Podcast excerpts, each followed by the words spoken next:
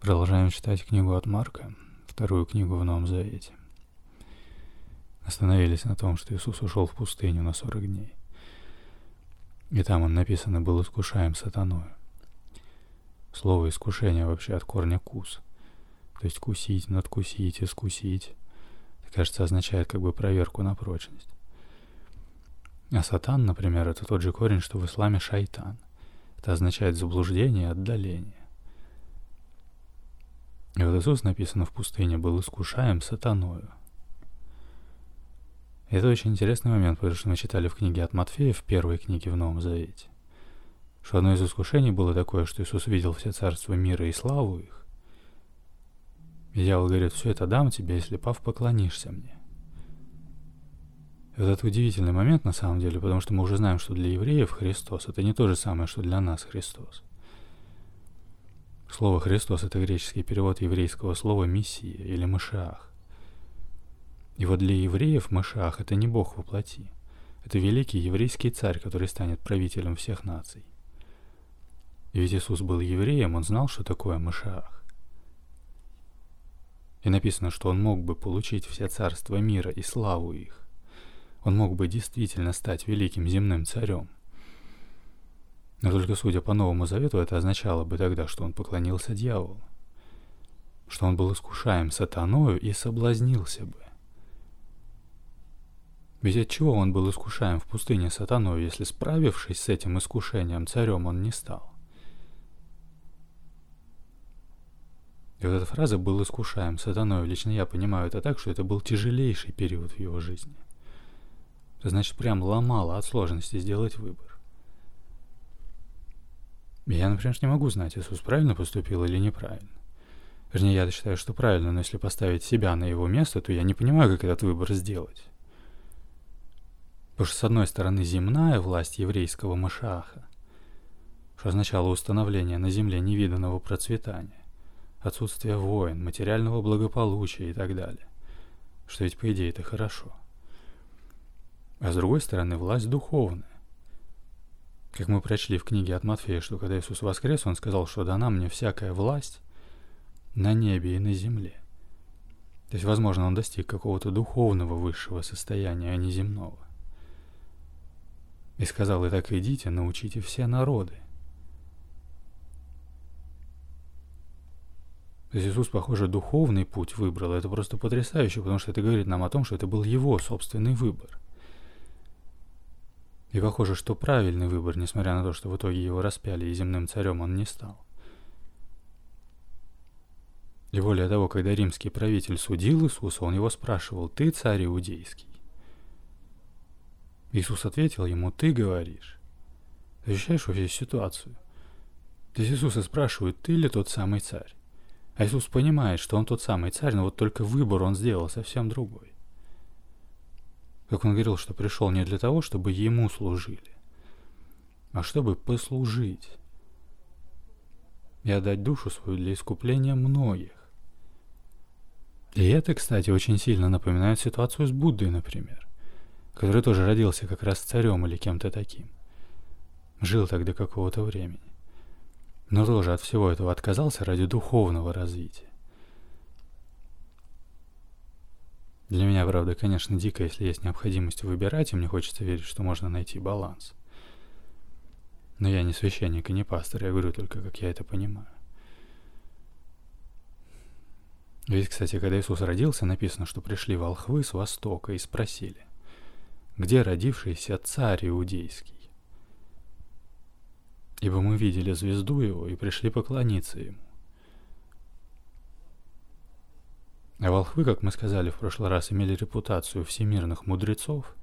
Их считали теософами, первыми провозгласившими бессмертие души. А теософия — это от древнегреческого божественная мудрость. И они были первыми, кто Иисуса нашел. Волхвы, которые пришли с востока. А Месопотамия, например, это регион на Ближнем Востоке. Можно вообще глянуть карту, например. Напишу в поиск Месопотамия на карте. Сегодня одной рукой печатаю. Второй микрофон держу. Мышка еще что-то барахлит.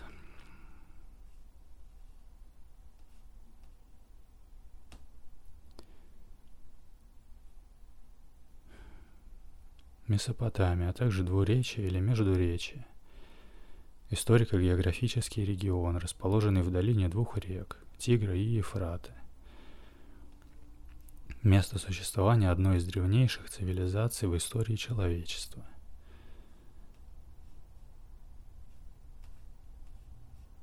Там тоже, кстати, пустыня –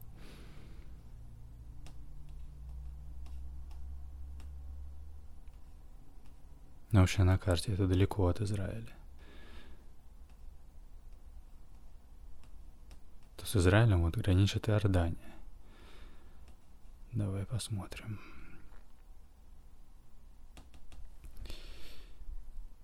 Иордания.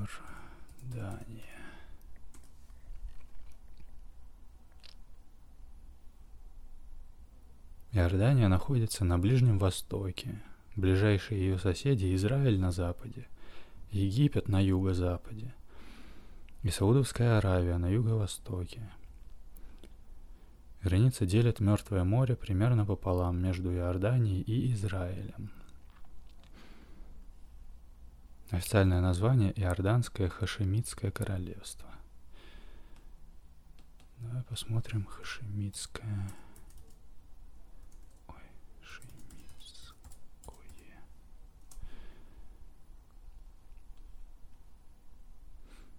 Хашимиты, королевская династия на Ближнем Востоке, возводящая себя к Бану Хашим, потомкам Хашима ибн Абдманафа, прадеда пророка Мухаммада. Интересно просто, что шемиты созвучно со словом семиты или шемиты. Правда, не знаю, связано это или нет. Но семиты — это древние народы. Авраам, например, вроде бы относился к семитам тоже.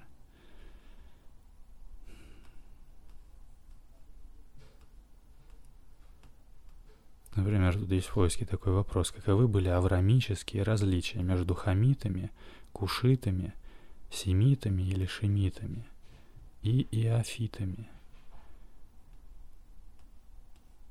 Семиты – языковая группа – хотя многие считают ее также расовой группой. В последнем смысле семиты включают евреев, самаритян, арабов, ассирийцев, арамеев, халдеев и финикийцев.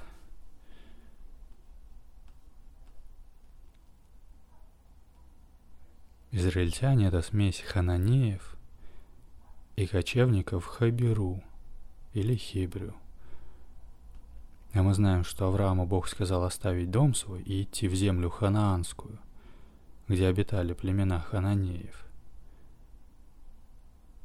Давай посмотрим.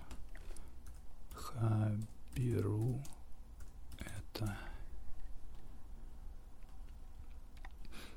Хабиру – название, упоминаемое в различных шумерских, древнеегипетских, акадских, хетских, метанийских и угаритских источниках для группы племен, кочевавших по территории плодородного полумесяца от северо-востока Месопотамии и Ирана до границ египетского царства в Ханаане.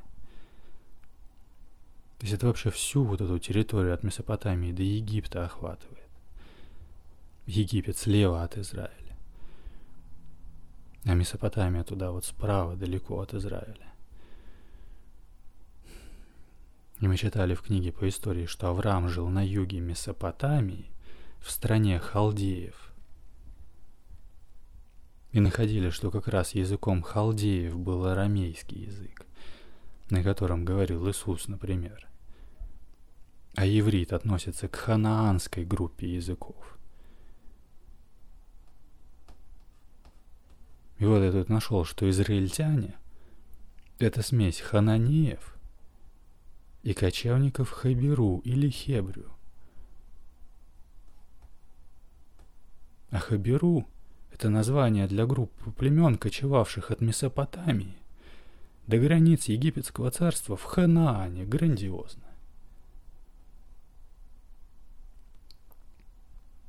И что еще интересно, что это слово «еврей» написано двумя разными английскими словами.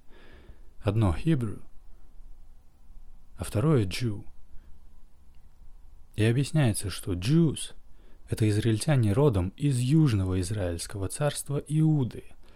На английском пишется как «Джуда», позже названного Иудеей, на английском «Джудея», или как это правильно произнести. «Джудия» — То есть слово «еврей», которое пишется по-английски «Jews», это скорее именно слово «иудеи». Ведь мы говорили, что евреи берут свои корни от 12 братьев, основателей еврейского народа, одного из них звали Иуда.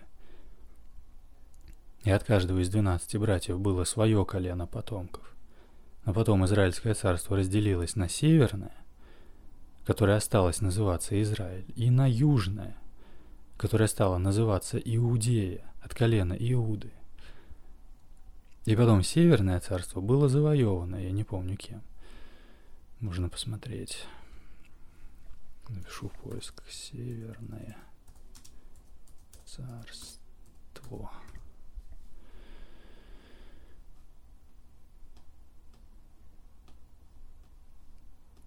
Северное Израильское царство – возникла наряду с Иудейским царством после распада единого Израильского царства.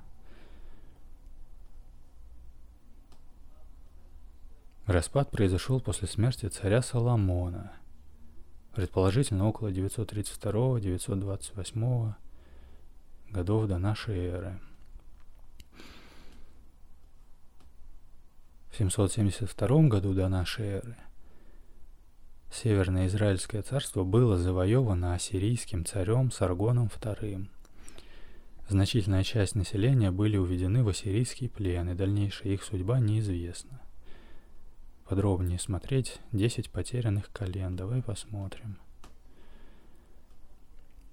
Десять потерянных колен. Племена потомков десяти из колен Израиля, которые после гибели Северного Израильского царства попали в ассирийский плен – то есть мы говорили, что 12 братьев, основателей еврейского народа, были сыновьями Иакова, которому Бог дал имя Израиль. И поэтому Бог называл евреев сынами Израилевыми, то есть потомками Иакова Израиля. И вот получается, что после разделения Израильского царства на северное и на южное, а потом после завоевания Северного царства, основным царством стала Иудея – и потом их религия стала называться иудаизм или джудаизм, как религия иудейского народа, и поэтому евреи по-английски называются Jews.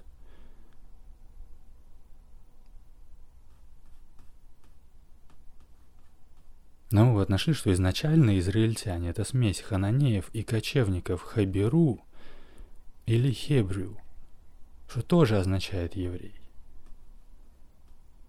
И вот дальше написано – что хебрю, бедуинский кочевой народ, скорее всего месопотамского происхождения,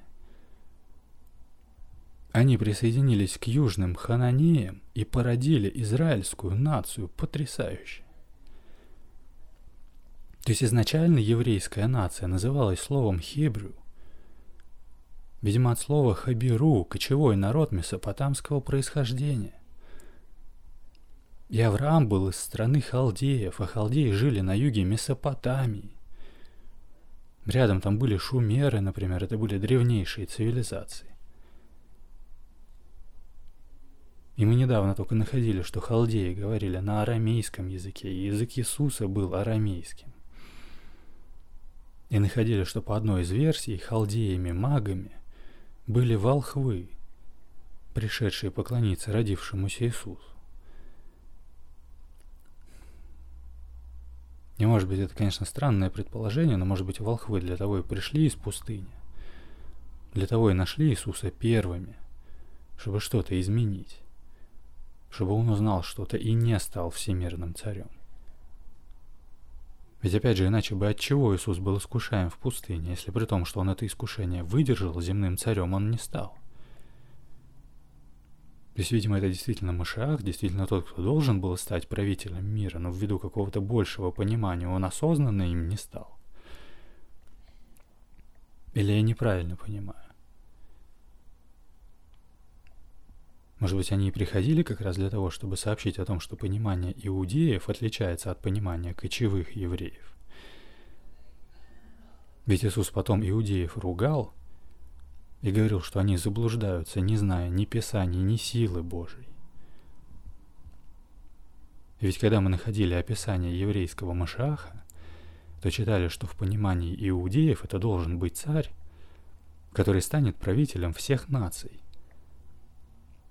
который избавит мир от зла и так далее. Но ведь невозможно решить все проблемы людей, не подняв самих людей выше проблем.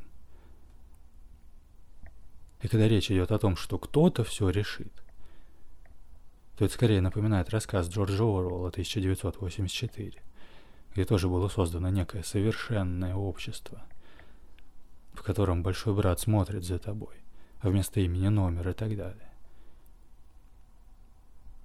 И вот получается, что у Иисуса был период сложнейшего выбора в его жизни. Написано, Иисус был искушаем сатаною. Но написано, что ангелы служили ему. И служить это не в смысле, что они были ему слугами, а в смысле содействовать, то есть они помогали ему, участвовали в этом, принимали участие. То есть служить в значении поддерживать, помогать что свыше поддерживало его в этом сложном периоде, я так понимаю. Ведь он ушел в пустыню на 40 дней, это однозначно и физически было испытание. И вот еще мы прочли, что когда Иисус крестился, то был голос с неба, «Ты сын мой возлюбленный, в котором мое благоволение». И это тоже интересно, потому что это звучит не в том смысле, что сын только он – а в том смысле, что именно в нем благоволение. Но правда интересно, что искушаем Иисус был уже после этого. И вот поди пойми, он все-таки должен был стать земным царем. Или же наоборот, это было как раз поворотной точкой, после которой Иисус и встал на другой путь. И именно поэтому и был этот период сложный. Я вот скорее за этот вариант. Ведь мы разобрались, что то покаяние, которым крестил Иоанн, на еврейском называется чува, что означает возврат, поворот, обращение к Творцу. В общем, Иисус крестился у Иоанна, который, кстати, тоже жил в пустыне. И бабушка Иоанна, это была сестра бабушки Иисуса. Их матери были двоюродными сестрами, а они, соответственно, троюродными братьями. И когда выходил из воды, тотчас увидел Иоанн разверзающиеся небеса и духа, как голубя, сходящего на него. И глаз был с небес, ты сын мой возлюбленный, в котором мое благоволение. Немедленно после этого дух ведет его в пустыню. И был он там в пустыне сорок дней, искушаемый сатаною, и был со зверями, и ангелы служили ему. Почему сказано был со зверями, я не знаю. Может быть в том плане, что без людей. Можно попробовать поискать. Напишу в поиск. И был со зверями.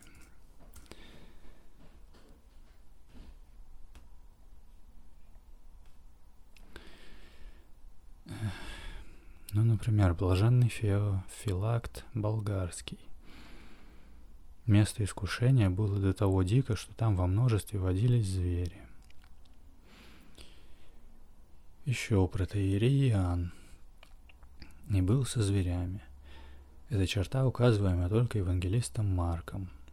Этим говорит он, что Иисус Христос, как восстановитель рода человеческого в первое райское состояние, был среди зверей, как Адам в раю, когда ему были послушны и не страшны самые дикие звери –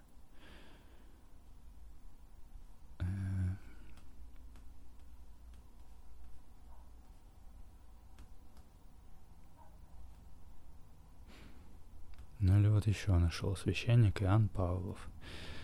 В данном случае выражение «был со зверями» имеет буквальный смысл. Оно означает, что ко Христу в пустыне приходили ее обитатели, дикие звери. Пустыня Иорданская была местом совершенно безлюдным и значит подходящим для обитания животных. Кроме того, неподалеку здесь протекала река Иордан, куда животные приходили на водопой. Какие же виды зверей и птиц могли там обитать? Самые разные. В Библии, например, упоминаются антилопы, лани, зайцы, вепри, олени, лисы, волки, львы, леопарды, медведи, орлы, аисты, голуби, дрозды, перепелки, павлины, цапли, ласточки, чайки. Всех этих животных и птиц вполне мог встретить Христос в Иорданской пустыне – вот что означает выражение «был со зверями». Есть, видимо, речь про то, что звери не нападали на него. Как, допустим, в мультиках Диснея показывают принцессу в лесу, например, если можно привести такой пример. Когда хотят показать хорошего персонажа, то там зверушки собираются вокруг него и не боятся. Но это так просто мысли вслух. Может быть, имелось в виду наоборот, что он там выживал и отбивался от волков, я не знаю. То есть был со зверями в смысле, что в дикой безлюдной местности. Спасти бы его, видимо, никто там не смог, например.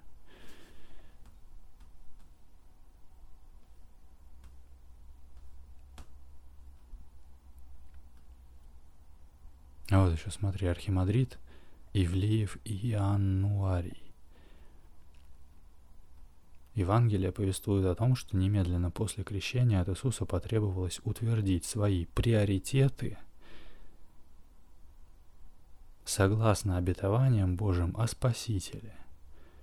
Каждое из искушений, которые он встретил, было искушением, искушением стать таким спасителем, который не был бы подвержен страданию и смиренному служению, то есть вступить в противоречие с волей Божией, как ее понимал сам Иисус.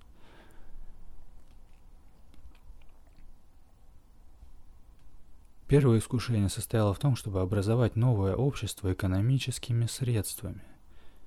В Ветхом Завете это новое общество описывается как время материального процветания, где голодные насытятся и нужды каждого удовлетворятся. Поэтому было много благих соображений для Иисуса считаться с предлагаемым, с предлагаемым искушением. Иисус не отказывался признавать экономические нужды людей – Позднее Иисус накормил много голодных людей. Но он знал, что это не было делом его жизни.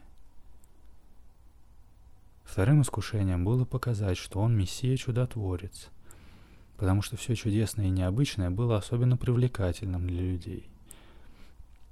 Иисус отказался от искушения прославиться, прославиться благодаря проявлению чудес –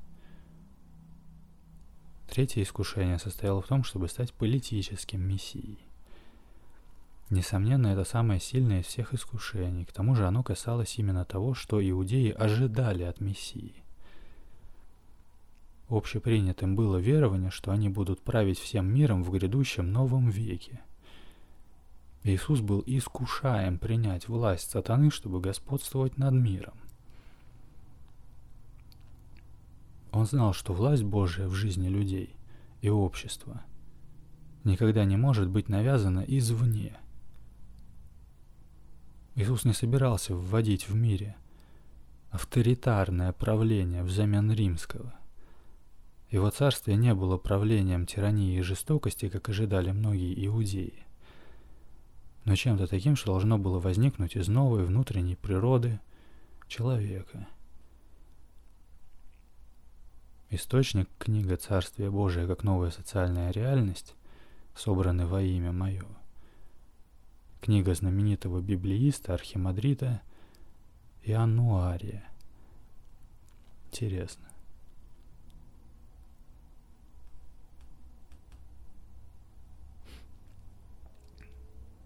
И вот еще нашел Иван Крамской. Христос в пустыне, 1872 год, Москва, Государственная Третьяковская галерея одна из самых известных живописных работ XIX века, посвященных библейской тематике. Крамской начал работать над этим сюжетом в 60-е годы XIX века. Первый вариант его не устроил. Новая картина была закончена осенью 1872 года. И почти сразу, в декабре того же года, ее представили на выставке в Санкт-Петербурге. Еще до открытия выставки коллекционер и меценат Павел Третьяков приобрел полотно у автора за весьма большие по тем временам деньги – сам Крамской говорил, что мы видим Христа, переживающего состояние выбора. Потрясающе. Так кого же изобразил Крамской, Сына Божьего или человека, изнуренного раздумьями о своем призвании? За картину «Христос в пустыне» Совет Академии художеств присудил Крамскому звание профессора, но тот отказался, желая сохранить независимость. Интересно.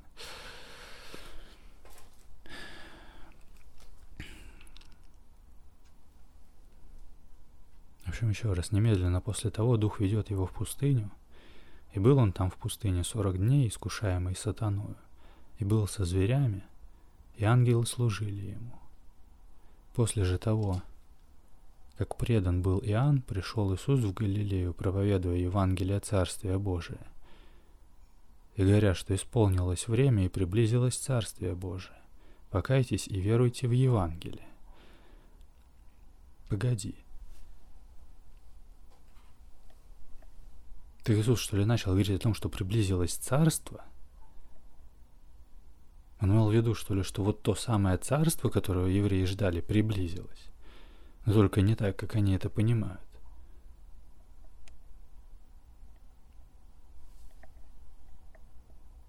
Давай сейчас сделаем перерыв, продолжим в следующий раз. Сохрани себе это подкаст «Новый завет для пытливых». И помните, что тьма — это просто отсутствие света. И работает она только на то, чтобы вы в себе решили источник света притушить. И получается, нужно лишь только не тухнуть. Бог любит вас.